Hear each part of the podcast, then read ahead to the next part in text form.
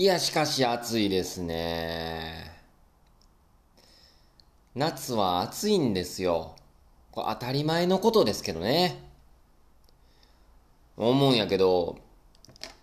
こう、家の中おるときはまあね、空調効いてるから涼しいかもしれないですけど、こうパッとこうひとたび一歩外に出たときに暑いんですよ。当然のことながら。これけど不思議に思うのはね、こう一歩外に出たときに、暑っとかな、暑いなーとか、あれなんで言うてしまうんやろな。それぐらい暑いっていうことかな。いや、思うねん。いや、まあ、あの、当たり前のことなんやけど、うんうん。あの、自分もサウナ行った時に、こうサウナ入ってるじゃないですか。でもまあ、サウナ当然暑いんですけど、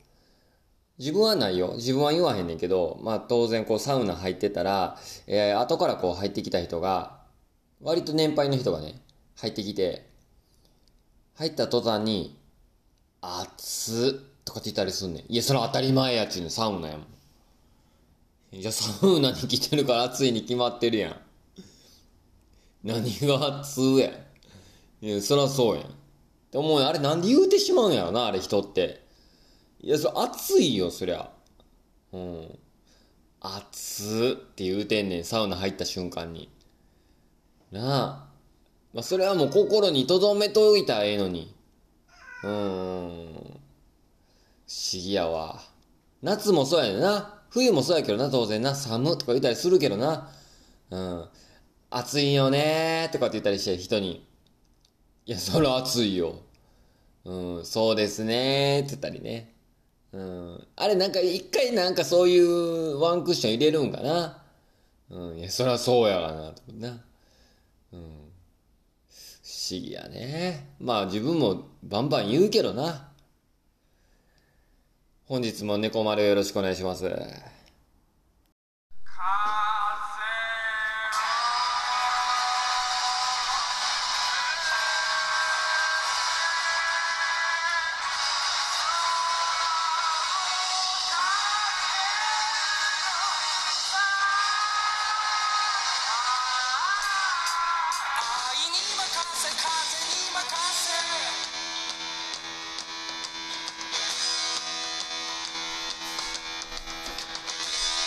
はい、おはようございます。猫とコーヒーとまるまる、猫丸の時間がやってまいりました。本日もよろしくお願いします。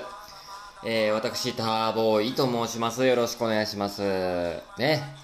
あの、猫丸猫丸なんつってね、まあちょっと親しまれたりしておりますが、えー、ぜひ皆さんもね、お耳のお供に聞いていただってください。よろしくお願いします。まあ猫のこと、えー、そしてまたコーヒーのこと、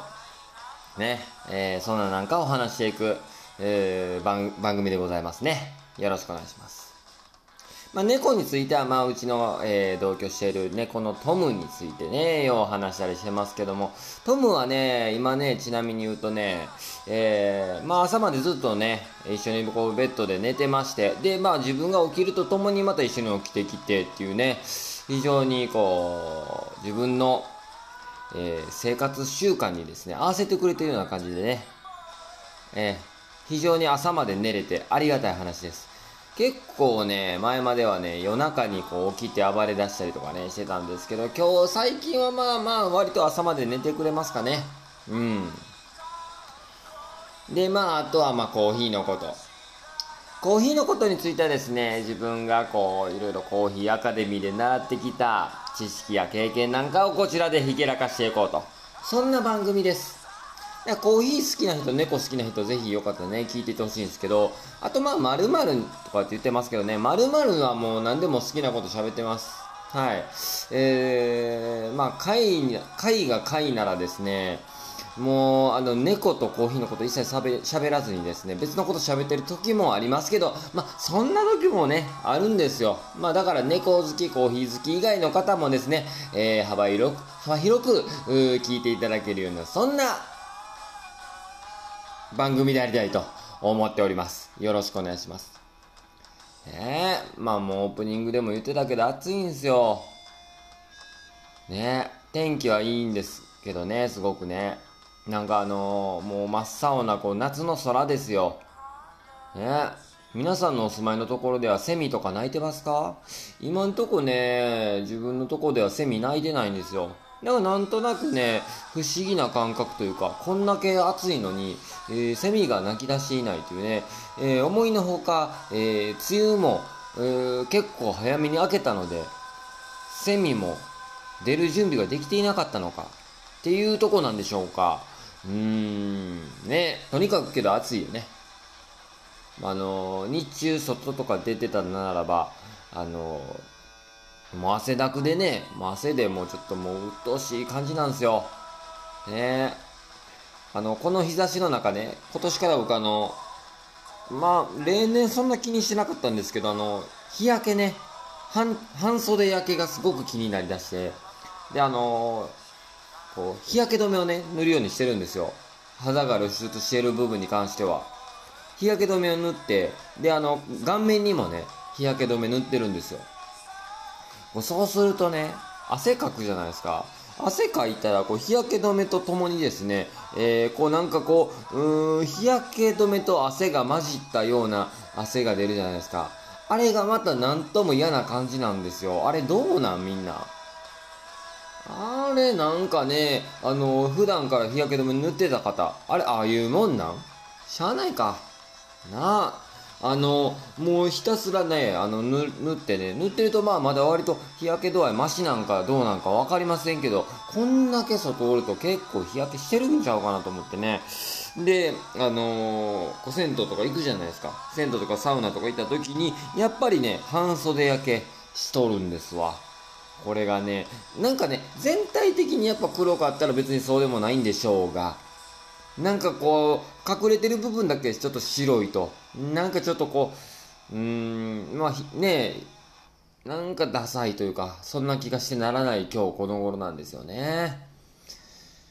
まあまあまあまあまあ、あの、ちょっと日焼け止めを今年から始めたということで。あの、相変わらずけど、あの、それでも真っ黒なんですよ。顔面も、体も。ね。言うておりますが、まあ本日も猫丸を聞いていったってください。あのー、まあまあいろいろ、えー、ちょっとコーナー設けたりしてるんですけども、相変わらずのね、まあ、あのー、毎日配信してるとですね、うーん、なんやかんやでね、もうノープランのまま話し始めてるんですよ。もうなんかこう、これ話そう、あれ話そうとかっていうのがね、途中から出てきて脱線しちゃうっていう悪い癖なんですけどね。うん、そんな感じです。じゃあ、まあ、な、本日も始めていきたいと思いますんでね。よろしくお願いします。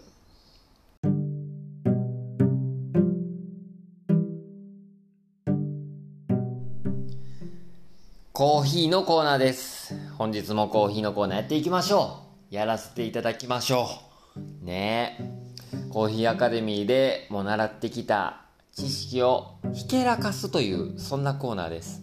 本日のコーヒーのコーナーはこれやっていきましょう。スペシャルティーコーヒーの登場。これについてやっていきたいと思います。スペシャルティーコーヒーって最近よく目にしますよね。聞いたりとかね、コーヒー屋さんとか行ったり、カフェとか行ったりしても、うーん、まあ、スペシャルティーコーヒーとかっていう謳い文句をね掲げてたりとか、えー、するお店とかもよく見かけるようになりましたね。スペシャルティーコーヒーは一体何だろうというところをね、ちょっとお伝えしていけたらなと思います。まあ、スペシャルティーコーヒーっていうのはですね、アメリカを中心に、まあ、せんきゅうひゃくきゅうじゅうねん頃から広がりを見せ出しました。まあ、世界的にこう認知されているように、えー、まあその辺から世界的にまあ大体認知されるようになったんですが、えー、それに伴って美味しいコーヒーの追求だけじゃなくって、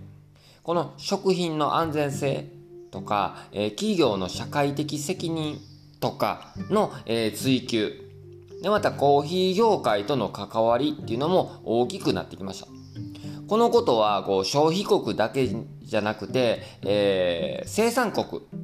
の、えー、コーヒー栽培にも関連していってて、でコーヒーの品質改善とか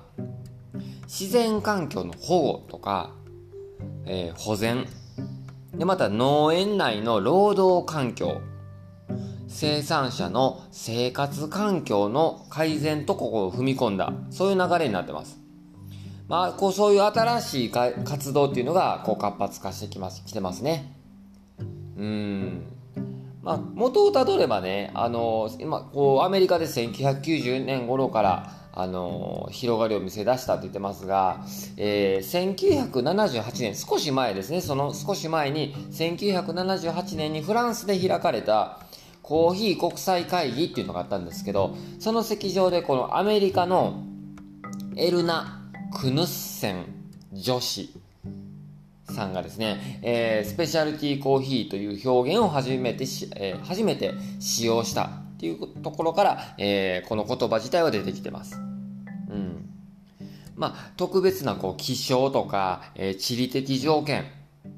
で、またユニークなこうフレーバーをこう持ってるコーヒーを、えー、生むというこうクヌッセン女子のこの提唱がですね、欧米を中心に世界各国に広がっていたと言われてるんですね。スペシャルティーコーヒーのここでこうキーワードをちょっとお伝えしておきましょう。こうキーワードとしては from seed to cup ってよくねこうキーワードとして出てくるんですけども、このこれを意味するものはこう一言で言うと、コーヒーの生産からカップに至るまで全てのプロセス、これのことなんですね。 from seed to cup、この全てをもってスペシャルティーコーヒーが形成されているっていうことなんですよ。うん。だからもうあの目の前に出されたそのコーヒーの液体、それがスペシャルティーコーヒーですよとは言うんですけれども、スペシャルティーコーヒーのあのー、まあもう一番大事なのはですね、この生産からこのその目の前のカップに至るまで全てのことをスペシャルティーコーヒーのプロセス、全てのことを指します。まあ、ここでキーワードでよく出てくるみっつのキーワードね。まずひとつめ、サスティナビリティ。サスティナビリティですね。これもよく聞きますよね。コーヒーの生産現場において、この環境とか社会問題、この経済とかを配慮しながら、品質とかをこう優れたコーヒーの安定的、継続的な生産及び供給をすること。これがサスティナビリティね。なんかもう環境面とか、こう、生産者の、えー、こう、ね、環境とか、うーん、またこう、品質。これにね、配慮して供給していくことですね。二つ目、クオリティ。クオリティです。特別な地理的、気象的条件。で、こう、栽培の技術ね。で、生産処理技術。コーヒーには様々ありますけど。優れたこのカップクオリティを持っていることですね。つまり美味しいということですね。みっつめ、インフォメーション、えー、トレーサビリティなんていうことも言いますけど、トレーサビリティって要は追跡可能ってことですね。追跡可能。うん、まあ、コーヒーカップの中の美味しさを消費者に正しく伝えること、これインフォメーションと言いますけど、トレーサビリティって言って、どこで、どこの国で、どこの農園で、どなたが生産したかっていうのを追跡可能なコーヒーですね。スペシャルティーコーヒーは。だからよく最近は本当にこう、えー、スペシャルティーコーヒーを売っている豆屋さんっていうのは、どこどこ農園の何々さんの園主がやっているコーヒー、ですよとかって言ってね、結構歌い文句が掲げられてて、ここの農園のコーヒーの特徴はこうですよとかって言ってね、よりこうどこどこの国とかって一色単にまとめるんじゃなくて、どの国のどの農園とかっていうのを追跡できるように、また分かるようになってきたっていうのがスペシャルティーコーヒーの特徴の一つですよね。えー、まあ大きな特徴みっつとしては、特質な風味、要はまあ特別な風味ってことですね。あと爽やかな酸味。三つ目が持続する甘み。これがいわゆるスペシャルティーコーヒーの味わいの特徴らしいですね。えー、まあこの今日はサスティナビリティの部分で言うとですね、せんきゅうひゃくはちじゅうねん頃に発表されたこの環境と開発に関する世界委員会っていうのがあるんですよ。その世界委員会 ダブリューシーイーオー っていうのがありまして、それの報告書の中心的な考え方、これがですね、持続的持続可能な開発、これを言いますよね。さす、えー、サスタテナ、まあええわもうこれね、うん、サスティナビリティに由来します、うん、地球環境問題への、えー、取り組みにおいて開発を環境保全をと調和させ、未来にも必要な地球資源を残すことによって初めて人類の発展が持続可能なものにあると、えー、そういう考え方ですね。よく聞くもんね、コーヒーだけじゃなくてね、サスティナブルとかね、 エスディージーズ とかよく聞くもんね。それのことですね、いわゆるね。まあ、コーヒーに関して言えば、えー、栽培農園の自然環境保全とか地域の社会資本が整備された農園から生産されたコーヒーというのを意味します。まあ、つまりですね、先進国である、まあ、消費国のロースターが買い付けます。例えばアメリカの、えー、ロースターっていう人がですね、こうあの買い付けバイヤーですよね、要はね、が買い付けします。で、製品化することによって発展途上国の生産者をこうサポートしていきます。それとまた同時にですね、地球環境保全とか生産国の社会問題に改善に、えー、間接的に協力することを指しています。で、その栽培農園の自然環境保全とか社会的環境整備状況を審査して認証する非営利団体としてトレ、えー、レインフォレストアライアンスなどがあります。ちょっと今ごちゃごちゃ言いましたけど、これね、あのー、フィルムアバウトコーヒーでも非常にこうスペシャルティーコーヒーについて結構、まあ、フィルムアバウトコーヒーという映画ね、えー、よかったらあの Amazon プライムとかで見れますんでチェックしてもらいたいんですけど、それの中でもスペシャルティーコーヒーに触れてて、あのー、分かりやすいところで言うと、えー、アメリカのこう生豆を取引してるバイヤーがおるんですよ、まあ、ロースターがおって、でルワンダの国に行ってね、でルワンダで、えー、あなたのところの、まあ、農園ある農園に行って、あなたのところのコーヒーをもう永続的に買い続けますって言って、すごく素晴らしいコーヒーなので、この品質なので永久的に買い続けるから、あなたたちはあなたたちの生活も保証しますと、うん、だから品質の高いコーヒーを提供し続けてくださいとかって言ってね、ダイレクトトレードをしている場面が出てくるんですよ。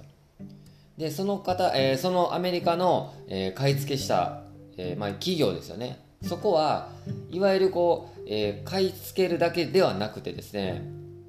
そのルワンダの国の農園の周りの環境保全であるとか生産者の労働環境とか、また地域の社会的な貢献もしてたんですね。具体的なところで言うと、水資源が不足していると、地域に水道も水もないと、で水を取ってくるのにもういちにちよじかんぐらいかけて水を取ってくるっていう環境だったんですね。その環境を改善するために地域に、その村に水道を引いて水を取ってくるようにしたんですね。もうよじかんかけて行ってたあの近くの水源が、まあ、遠くの水源があるんですけど、そこから水を引いていつでも水を取れるようにしたとか、そのさまざまなこう、えー、社会的貢献もしているっていう場面も出てきたんですけど、そうすることで、えー、より良いコーヒー、えー、品質の高いコーヒーも提供できるようになったとかって言ってね、言ってましたね。まあ、そういう、えーまあ、生産からそのカップに至るまで全ての工程においてもうサポートしていく、まあ、追いかけていくこともできるっていうのがスペシャルティーコーヒーなんですねっていうのをやってましたね。あとトレーサビリティっていうのがあるんですけども、この食品の、えー、安全性が求められる中で、食品のこの、えー、流通経路というか 流,、えー、流通経路の追跡っていうのが注目されてますね。コーヒー農園の栽培環境とか栽培状況とか肥料、農薬何使ってんのかとかね、で、まあ、その、えー、その使用状況情報の開示の要求があって、これが各認証コーヒーとか、えー、有機栽培のコーヒーでシングルエステートコーヒーへとつながってます。ここで出てきたのが認証コーヒーっていう言葉が出てきたんですけど、認証コーヒーとまたスペシャルティーコーヒーとは若干ニュアンスが違うので、この辺はまた別の機会にねお伝えしていきたいと思います。えー、ざっくり、まあ、認証コーヒーでいうとどんなものがあるかというと、この環境保全にね配慮したものとか、えー、またこう、えー、なんていうんですかね、聞いたことないかな、えっとバードフレンドとかね、うん、さっきも出てましたけどレインフォレストとかね、そうい う, こう認証団体があるんですけど、そういう認証団体がここのコーヒーは環境に配慮しているとかね、うん、労働環境に、えー、ちょっと配慮しているとか、そういうのを認証する団体があるんですね。うん、それがまあ認証コーヒーという認証団体ということですね。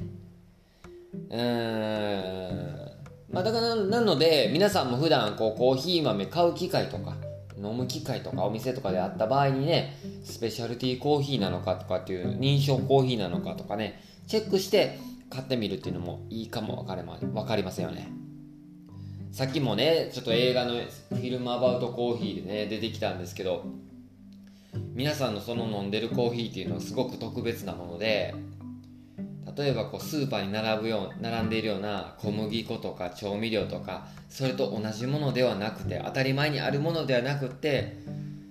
本当にこう、えー、生産者がですね、もう崖の、えー、もう断崖絶壁のところまで行って手を伸ばして一個一個こう種を、えー、豆をあこう摘んでいって収穫していって、で乾燥されて精製されてで輸送されて、やっと皆さんの手元に届く、でそしてそれを引いて飲むっていうプロセスがあって、やっとコーヒー飲めるっていう、すごく特別なものなんだよっていうことを言っている映画で、またね機会があれば見ていただきたいんですけど、非常にこうねコーヒー飲むうーん愛用者とか、えー、コーヒー好きにはもうね考えさせられる映画でもあったし、なんかもう映像一つ一つがとても綺麗なので、もうねリピートして何度も見ちゃいました。よかったらまたそれを見ると、えー、コーヒーに関することがよりね深く知れるかと思いますんで、またチェックしてみてください。あのー、スペシャルティーコーヒーのことについてお伝えしましたが、途中から映画の話ちょっと若干含んじゃいましたけどね、えー、コーヒーのコーナーでした。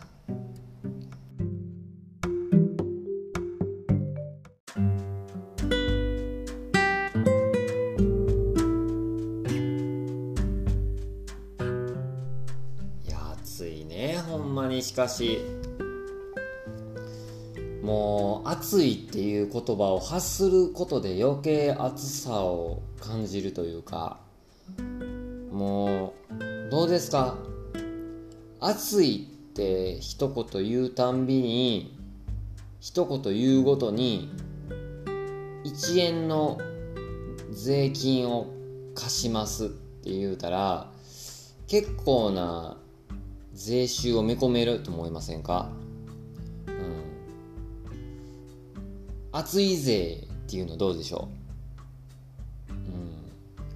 うん、もう猛反対食らうでしょうね、国民からね。えー、私は暑いと一言言うたびに暑さが増している気がする。暑いと一言言うたびにいちえんの税金を貸したいと思いますって言うたらね、もう絶対当選しないでしょうね。うん、なんでそれはとかって、どうやってカウントするんだとかね、やめろとかって言われてね言うてますけど、えーまあ、そういえばね、あのー、コーヒーの木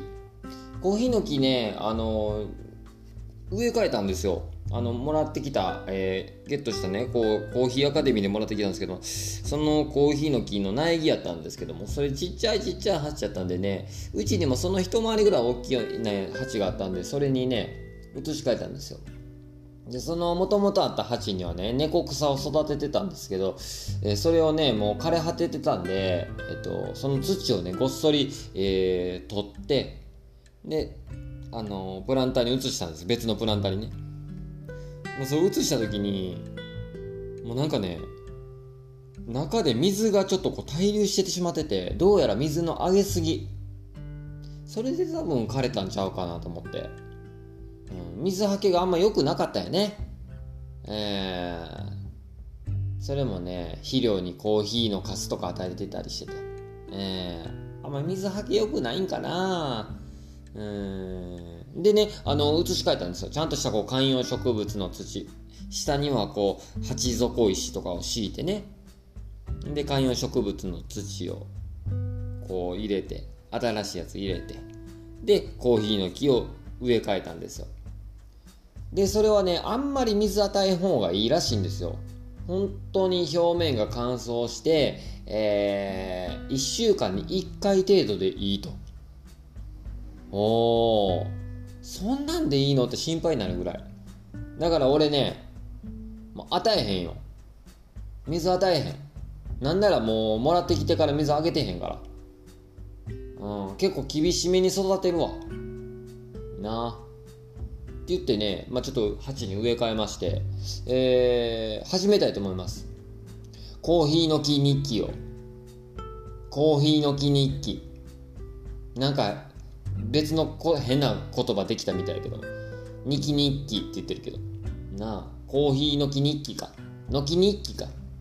なあ。まああの随時インスタでね、毎日やるわけじゃないと思うけど、あのコーヒーの木の成長記録をねつけていくわ。そういうなんか楽しみのないとね、やっぱこうね、うーん育てていけないのよ、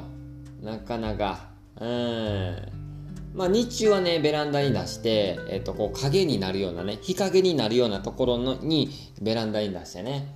で夜になったらちょっとこうまた、えー、家の中にちょっと空調の効いた夜家の中に入れて、こう昼と、えー、夜の寒暖差をそれでちょっと自分なりにつけてるつもりやねんけど、どうかな。コーヒーベルトと言われるコーヒーの木が成長、あの栽培されているところの気候にできるだけ近づけるようにやっていくわな。成長するとねさんメーターよんメーターぐらいになるらしいよ、コーヒーの木って。まあ、一番目指すのはね、もう自分の家でさんメーターよんメーターのコーヒーの木を作ることやから、うん、そうなったらちょっと衝撃的やけどな。そこまでできる人ってあんまおらんみたいよ、逆に。あのコーヒーの実をつけるまで育てられる人ってまあおらんらしいので、どうなるかわからないですけど、やったらそんなやってみたいですよね。なんかね、こう実つけさせるまでちょっと成長させたいよね。うん、そんなんやっていきたいと思います。なのでね、コーヒーの木日記もぜひ、えー、お楽しみにしていただければと思います。インスタグラムの方で配信していくわ。というわけで、えー、本日もお届けしてきました。エンディングに行きましょうか。エンディング。こちらの猫丸はですね、Spotify、Google Podcast、Anchor などで、えー、各、えー、配信がバックナンバーの方の配信もしておりますので、えー、ぜひそちらも合わせてお聞きください。またお便りもお待ちしております。お便りについては Instagram とか Twitter の各 ディーエム までね、えー、送っていただければ、えー、何でも結構です。あのー、お便り、えー、感想、えー、メッセージ、質問、楽曲リクエストなどなど何でも結構です。送っていただいた方全員にねこまるオリジナルステッカーもプレゼントさせていただいております。ということでね、あのお届けしてまいりましたが、まあ暑いんですよ。暑いと言ったらいちえんの税金を貸しますって言ったけど、暑いっていうごとに、えー、分からんじゅうえんでもひゃくえんでもこう貯金していけば、夏終わる頃には結構な